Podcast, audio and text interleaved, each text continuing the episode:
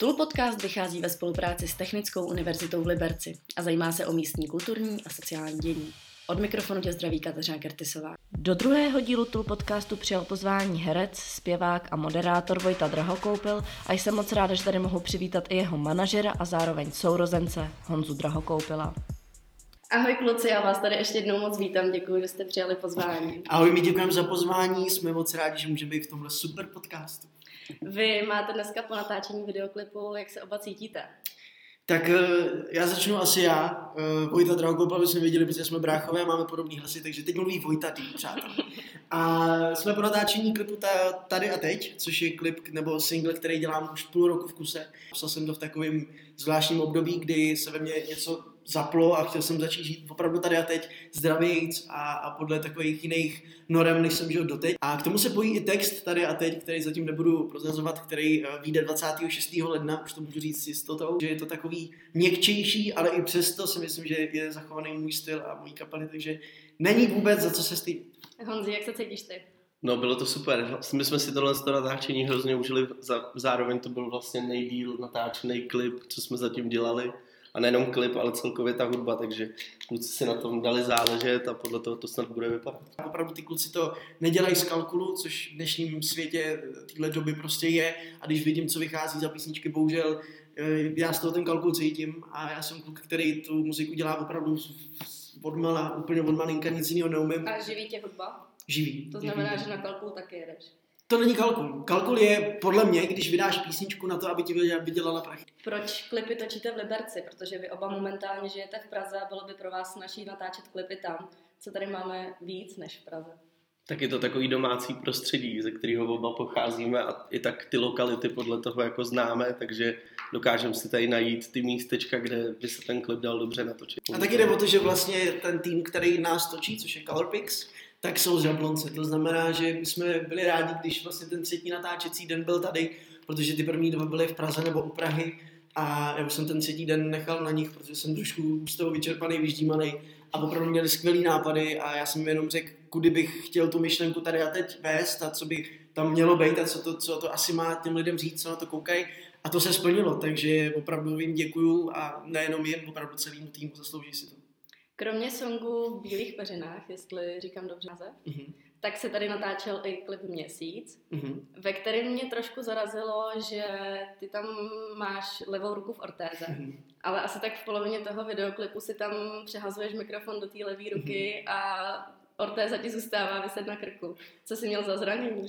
Hele, já jsem, eh, to je dobrý, že o tom budu mluvit, to mě dělá dobře. Ne, já jsem eh, během nahrávání měsíce skoloboval ve studiu s Pacem na rameno a vyklobil jsem si. No ale věděl jsem, že za dva týdny od toho natáčení ve studiu eh, hrajeme na youtuberingu, což je krásná velká akce, kde jsem chtěl natočit i klip, aby to bylo prostě součástí toho koncertu. No a samozřejmě to nešlo, protože jsem měl tu ortézu, takže jsem nemohl hrát. Takže jsem pozval Mahdyho, což je výborný kytarista, Kuba Mahdal, aby to zahrál za mě, no a já jsem tam měl ortézu. A třeba v polovině toho koncertu jsem si říkal, já jak mám tu euforii v tom, jako na tom koncertě, tak samozřejmě zraní jde stranou a bolest neexistuje.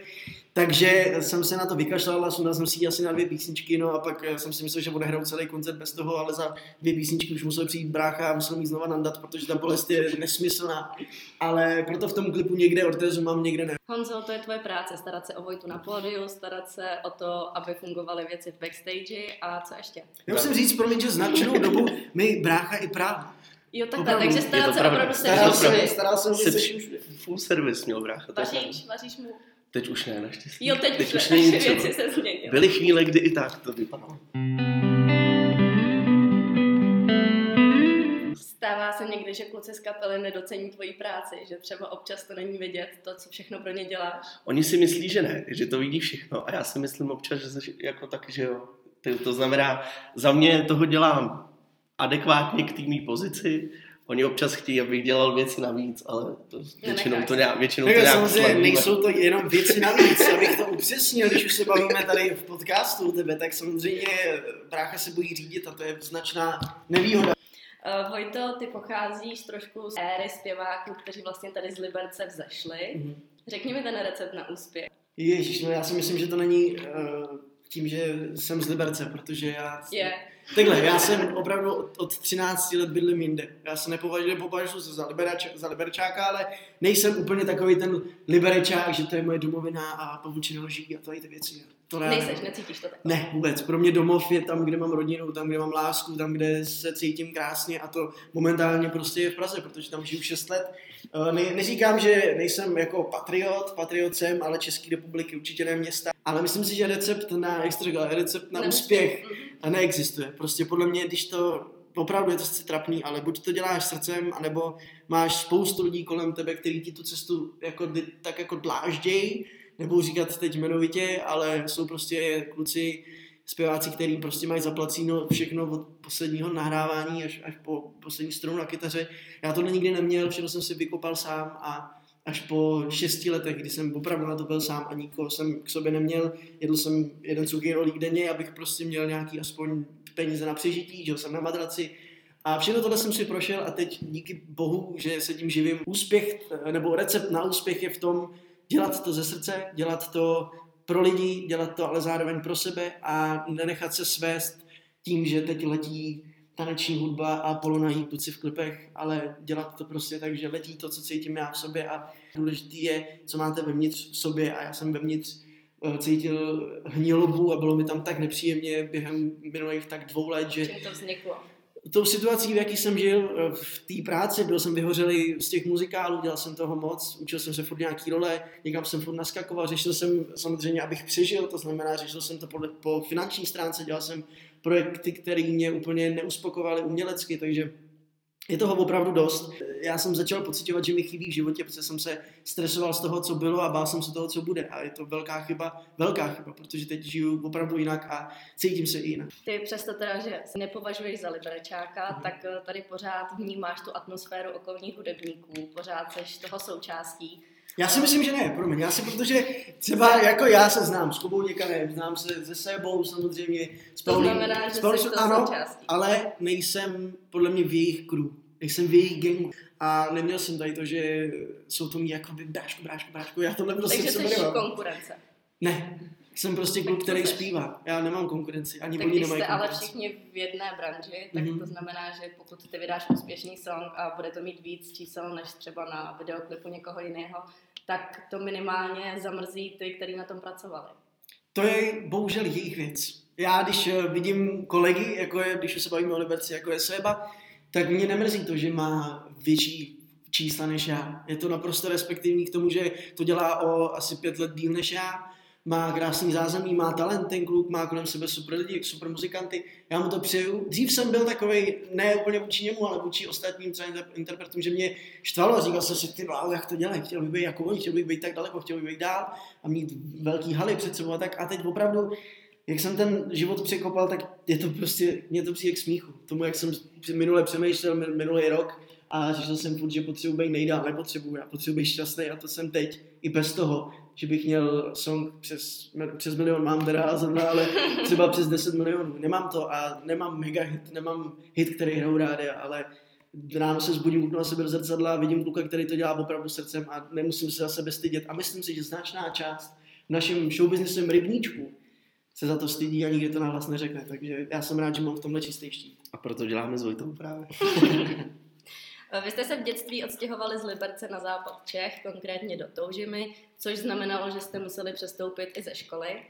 Eh, jaké jste měli známky z češtiny? Tak to bylo po každý špatný.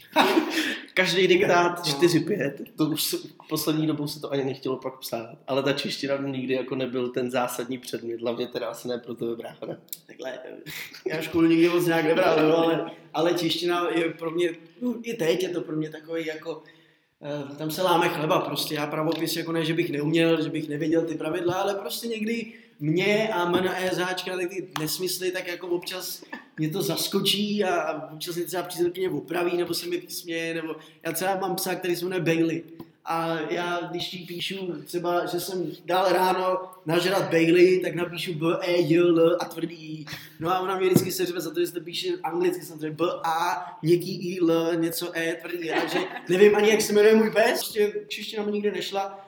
ani matika, takže jsem vlastně proto začal zpívat a dobrý jsem byl na těláku, na zeměpis, na dějepis, no tady na ty věci. Já se tam proto, že jsem se dočetla, že v tom věku jste složili i první společnou písničku. To je pravda, k tomu by mohl říct něco brácha. Já no, mě by zajímalo, jak ta spolupráce vypadala vzhledem k tomu, že ještě jste teda v eh, češtině úplně neprospívali. No to jsem chtěl říct, ono to vlastně bylo kvůli tomu celý psaný anglicky.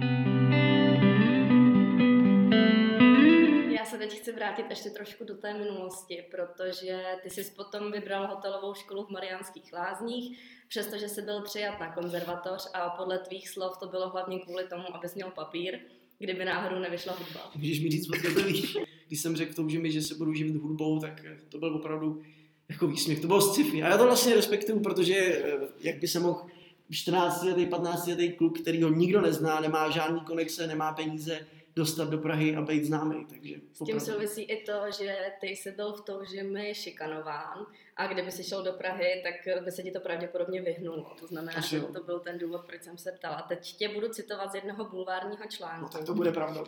Eh, chodil jsem na zpěv, na klavír, na basovou kytaru a tak. A vždycky, když jsem, večer, když jsem se večer vracel domů, odchytla si mě parta romských spoluobčanů, kteří mě střískali a vysmívali se mi. Skoro každý den. Došlo to až do fáze, že jsem to bral úplně automaticky. Mám rád seriál Ulice, tak jsem jim vždycky říkal, ať už to mám za sebou, že mi od půl sedmé běží televize.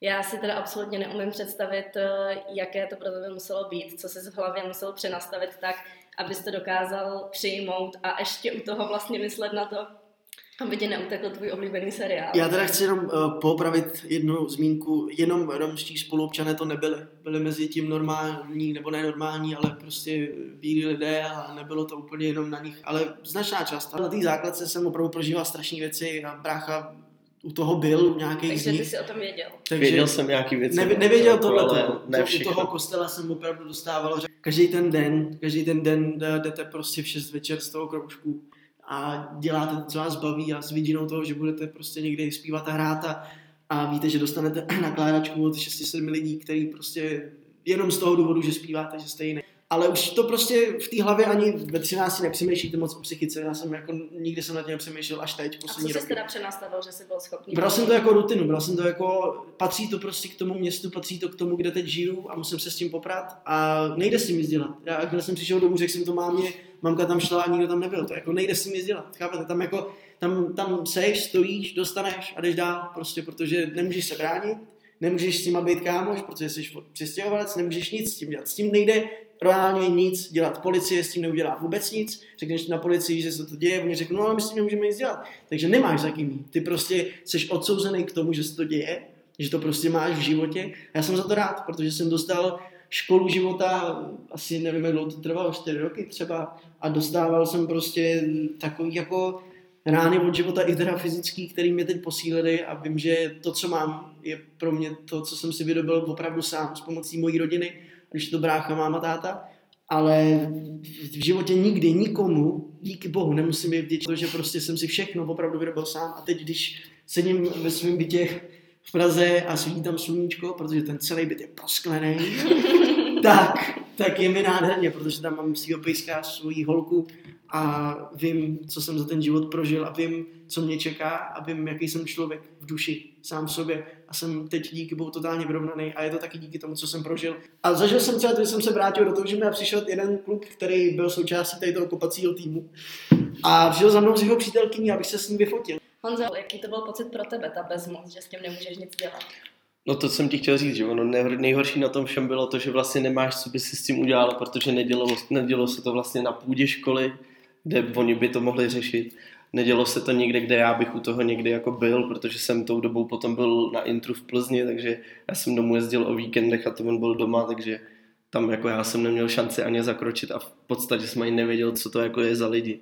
A kolikrát z něj ani jako nevypadlo všechno. Takže já si myslím, že jediný vítěz, kdo z tohohle souboje jsem já. Hlavně důležitý je se k tomu prostě nevracet. Přesně jak to je ta myšlenka i toho nového songu a celkově té mentality, kterou teď máme asi oba jako nastavenou. Přesně. A Vojto, ty jsi ještě někde říkal, že se to pak zpětně začalo řešit, možná právě proto, že si o tom začal veřejně mluvit. Nevíš, v jaké fázi je to teď, nebo jak se nevím, to nevím, hele, teď je to ve fázi, kdy já jsem začal se to hodně řešit, kdy jsem to řekl, v tvoje tvář má známý hlas v prvním dílu. Ondra se mě Sokol zeptal, že pocházím s toužimi a já řekl, bohužel, beru to jako něco, co nepotká každýho. Každý to ne, nepozná čtyři roky tady toho, a, ale teď díky tomu jsem prostě v hlavě úplně jinde a vlastně jim děkuju za to, že to dělali. Pojďme se vrátit zpátky do současnosti. Yes! Honzo, jaké je to pracovat pro bráchu jako manažer? Hele, nemůžu si jako stěžovat, samozřejmě někdy tak, je a teď potřeba... pojďme znovu. ok, teď pravda. Ne, tak to byla lež a ty opravdu. ne, takhle, určitě mě ta práce baví, my jsme si vlastně od mládí to takhle jako kreslili tu cestu, že on vlastně jednou bude zpívat a já mu budu pomáhat v té cestě a zastupovat ho. Teď vlastně se nám to ty kromě kapely taky hraješ ve spoustě muzikálech, Mhm. ale zároveň jsi také moderátorem. Od roku 2007 si moderoval hitparádu Tutti Charts na Tutti TV. To je tak dlouho. Co jsi musel splnit za podmínky, aby se tam stal moderátorem? No, samozřejmě uspět v kamerových zkouškách. Takže to pro mě bylo hrozně, jako byl jsem hrozně nervózní, protože já jsem opravdu nikdy nebyl herec, moderátor, nikdy. Já jsem vždycky jenom zpíval a to bídě. Ty jsi teda ukončil moderování na Tutti Charts nebo Tutti TV. No, ukončilo se to tím, že jsem ukončil spolupráci s mým manažerem, bývalým manažerem, a takže tam to prostě nedopadlo dobře. No a ten projekt na, na tuty nebylo to úplně to tuty fruty, co bych si přál. Takže jsem moc rád, že jsem dostal nabídku do očka, což bych taky chtěl říct, že jsem musel projít opravdu třema kolema kamerovými zkouškama, takže mnoho lidí si myslí, že mi tak jako všechno padá z nebe a tak to vůbec není. Já si prostě všechno vydobiju tím, že tam jdu, tím, že zrovna ty kamerové zkoušky vedl můj dlouholetý kamarád Jakub Kuďák, takže... A, tak Takže, ano, takže, ale pozor, on mi dal tak strašně zabrat. I přesto, že jsme prostě kamarádi, tak mi dal tak strašný čoudy, protože věděl prostě, že, že to musí udělat. Čemu teda nerozumím? Eh, V češtině jsi nikdy nebyl dobrý, sám si píšeš texty. Zároveň se začal moderovat, to znamená, že si i ten svůj mluvený projev musel nějak skultivovat, Mhm. musel se ho nějak přizpůsobit. Kde se to v tobě bere, kde se to učíš? Já nevím. Já fakt opravdu, já, já, já nevím, já jsem text na, napsal na základě toho, že jsem prostě neměl nikoho, kdo by mi ho napsal. Tak jsem si ho napsal. Jo, je to takový, Tak moderátorů je spoustu, takže... Ano, moderátorů je taky spoustu a já nevím, proč já, jako, já to nevím, proč já. Já akorát dělám to, co si myslím, že umím. Jako můj brácha vždycky říká, "Hele, ať si lidi nemyslí, že jsi jako hloupej nebo blbej. Ale já to prostě dělám z toho důvodu, že vím, že lidem to přijde vtipný, ze sebe si udělám legraci a asi to evidentně funguje, když to očko nějak mě jako bere a mám tam krásný, krásný flek. Eh, Vojtův život je taky často propírán v médiích. Eh, Jaké to bylo pro tebe, Honzo, když vlastně eh, Vojta začal vstupovat do toho světa showbiznisu, co si cítil ty? Hele, tak to asi dokážu dost dobře tohle to odbourat. Spíš jsem jako byl s ním v těch chvílích, kdy jsem věděl, že jako na jeho to nějak jako zasáhlo, ale to se ani posledních pár let jako moc neděje. Já teda musím říct, že eh, mám dobrý vztahy s nima, že nevyšlo o mě nějaký, jakože, nevím, špatný věci. Nějaký. Ale to jsem si všimla, že tím, že ty ses naučil pouštět určité informace, které vlastně v podstatě pořád dokola otáčíš. Ty si nedovolíš pustit nikde uh, podrobnější, podrobnější informaci, kdy jsi tohle uvědomil, nebo kdo ti v tom poradil a kdy jsi začal přemýšlet nad tím, že ty informace musíš pozměnit, musíš přemýšlet nad tím, co dáváš ven. Tak já měl hodně školitelů tady v tom, protože asi, asi jako nejvíc mi dal David Gránc a lidi opravdu baví prostě cizí neštěstí a vidíš to i v televizních novinách. Mě hrozně mrzí, že si zapnou noviny a, a 99% je smutných, jsou vraždy sebe a prostě nikdo tam nedá, nevím, že... Uh, Vojta Dý vydává nový klip. Třeba, to tam teď teda jako bylo. Ale že třeba koala, nevím, je super, že prostě žvejká nějaký super věci, že je šťastná. Tak oni teď moc nežvejkají, že jo? No, no teď zrovna je, no. Teď zrovna je. Koala zrovna byla. Jak já bych se ráda dozvěděla, co čtete. Takhle, já díky tomu... Kromě teď a tady. No, tak vlastně nic Tak to nic. Ne, já jsem přečet, uh, brácha mě navedl na jednoho MMA fightera, protože se to zajímá, jmenuje se Jiří Procházka. A je to MMA fighter, který je považovaný za českého samuraje a z toho důvodu, že on dělá takový videa na YouTube, jmenuje se to Cesta název, což mě už zaujalo. Tam vyprávěl krásně o tom, o té své cestě a, a bavilo mě to myšlení, bavilo mě o tom, jak vyprávěl tom přítomném okamžiku tady a teď. A opravdu jenom si to uvědomíš, co on říká, jak, jak na tom světě je strašně moc možností, jak ten život žít. Že mě to začalo jako zajímat. No a tak jsem si začal číst prostě různý duchovní takový jako knížky. První byl Dan Millman, který napsal uh, Cesta pokojného bojovníka. No, pokojný bojovník. Pokojný, to, pardon, pokojný bojovník, což je i film, geniální, doporučuji všem. A tam je ukázaný trošku už ten přítomný okamžik, ale nebylo to furt ono. Takže jsem začal číst na základě doporučení právě toho Jirky Procházky, uh, spisovatele nebo duchovní učitele, který se jmenuje Eckhart Tolle. A je to týpek, který prostě opravdu žil dva roky na ulici dobrovolně a seděl na lavičce každý den, jedno jídlo denně a dva roky, dva roky seděl na lavičce v parku a sledoval lidi kolem sebe. To je jediný, co dělal dva roky. A už jsem u, u druhé knížky vlastně toho, tohle, tohle týpka, no. U druhý. Ono je dost náročný to přečíst. Ono je náročné přečíst a takhle. Jak Já to, čtu, já to čtu zhruba 10 dní a už jsem u druhé knížky, takže zase bych chtěl zalakrovat, že čtu docela rychle, ale je těžký to jako strávit a je těžký uh, se tomu ne poddat, ale naučit. Já tady mám poslední otázku na Honzu. Uh, je to trošku takhle depresivní otázka na závěr, ale možná mě překvapíš pozitivní odpovědí. Přál se mít vedle sebe někdy normálního bráchu? Tyjo, to je záludná otázka. Takhle, já si, myslím, já si myslím, že to vždycky pro mě byl můj brácha, bylo mi vlastně úplně jedno, jaký je. Bral jsem ho takovýho, jaký je. Dřív to bylo třeba náročnější, byly etapy, kdy to bylo jako hůř snesitelný, ale musím říct, že spíš jsem na něj jako obrovsky pyšnej za to, paradoxně za to zase, jakým stylem a jakým způsobem dokážeme jako teďka žít a jak on žije, že dokázal se takhle sám se sebou ve 24 letech srovnat, což si myslím, že spoustu lidí jako nedokáže ani za celý život, jo, což to je pro mě jako to, to co jako řeším. Určitě to, to, že by byl normální nebo ne, no, prostě je to můj brácha, tak jo. Já vám moc děkuji, že jste tady byli. Přeju vám, ať se vám v životě daří, ať jste pořád stejně pozitivní a mějte se hezky. Děkujeme za rozhovor a doufám, že se vám to bude líbit. Přesně tak. Tento podcast vychází také ve spolupráci s bohemistickým občasníkem Filisty, tak se v případě zájmu nezapomeňte podívat na jejich facebookové stránky Filisty, kde se dozvíte bližší informace. Díky i vám, že jste podcast doposlouchali až sem a těším se brzy naslyšenou.